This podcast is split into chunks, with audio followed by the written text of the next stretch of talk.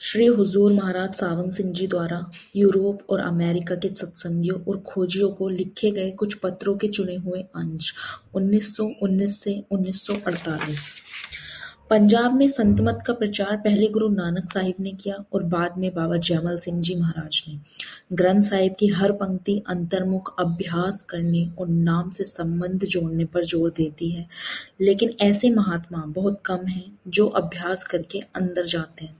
हालाँकि मेरा जन्म सिख परिवार में हुआ था और दस वर्ष की उम्र में ही मैंने आदि ग्रंथ का पाठ कर लिया था और उसके बाद मैंने हमेशा सिख धर्म के प्रचारकों की सोहबत की। लेकिन फिर भी जब मैं गुरुबाणी आदि ग्रंथ पढ़ता था तो उसका मेरे हृदय पर अजीब असर होता था। मैंने उन प्रचारकों से कई सवाल पूछे, पर उनका संतोषजनक जवाब किसी ने भी नहीं दिया। गुरु मत या संत मत, सभी धर्मों से ऊपर है। मैंने बहुत समय तक बाबा काहन की संगत की, वे सदा मस्ती की हालत में रहते थे, जो कि उन्हें लगातार चौदह साल के अटूट और कठिन अभ्यास से प्राप्त हुई थी। मैंने उनकी संगति महीनों तक की, और उस बीच उन्होंने कई बार करामतें भी दिखाई। जब मैंने उनसे दीक्षा के लिए विनती की, तब उन्होंने कहा, नहीं, वे कोई और ही हैं। आपका हिस्सा मेरे पास नहीं है। तब मैंने पूछा कि, वह कौन महात्मा है जिनसे मैं जाकर मिलूं? उन्होंने जवाब दिया, वक्त आने पर वे खुद ही आपको ढूंढ लेंगे। जिन दिनों मैं मरी पहाड़ पर एसडीओ था पानी की सप्लाई का काम मेरे सुपुर्द था। मेरा मकान एक धर्मशाला के नज़दीक था, जहाँ कश्मीर में अमरनाथ की तीर्थ यात्रा पर जाने वाले साधु महात्मा ठहरा करते थे। उस समय मुझे उनसे बातचीत करने का मौका मिलता था और मैं उनसे धार्मिक और आध्यात्मिक विषयों पर चर्चा करता था। उन्हीं दिनों बाबा जी मर्री पहाड़ आए और गुरुद्वारा में ठहरे। ये ग्रंथ साहिब की बाणी का सत्संग करते थे और ग्रंथ साहिब की बाणी की गहराई से व्याख्या करके वहाँ हलचल सी मचा दी थी। यह बात मेरे सुनने में थी आई।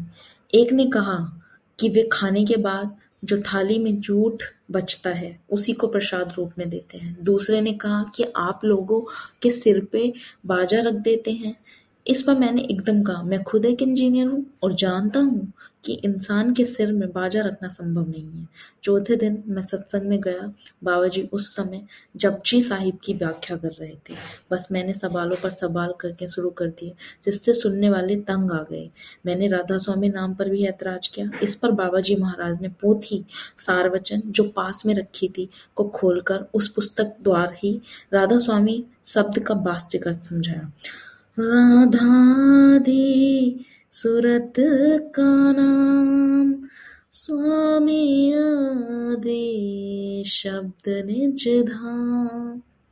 यानी राधा, आदि, सुरत या आत्मा का नाम है और स्वामी नाम है। उस परमात्मा का, जिसे आत्मा का मूल स्रोत होने की वजह से निज धाम कहा गया है। यही दिव्य धुन की धारा है, जिसे शब्द कहते हैं। अब आपने मुझे रास्ता बताना चाहा, लेकिन क्योंकि मैंने वेदांत, गुरुवाणी, गीता और दूसरे ग्रंथ पढ़े थे, इसलिए मेरे मन में तरह तरह के विचार और संशय उठने लगे और कुछ भी निर्णय करना कठिन हो गया। आखिर मैंने बाबा जी के उपदेश का अध्ययन करने के लिए आठ दिनों की छुट्टी ली, अपने कबीर साहिब का अनुराग सागर पढ़ने की राय दी। मैंने उसी वक्त मुंबई में इस पुस्तक की आठ प्रतियाँ मंगवाने के लिए लिख दिया, जिससे कि बाबू हरिराम, गुलाब सिंह आदि मेरे दूसरे दोस्तों को भी इसे पढ़ने और इस पर विचार रखने का मौका मिला। बाबा जी से कई बार की चर्चा के बाद मेरा विश्वास पूर्ण रूप से जम गया और 15 अक्टूबर अठारह को मुझे बाबा जी से नामदान की बख्शीश मिली।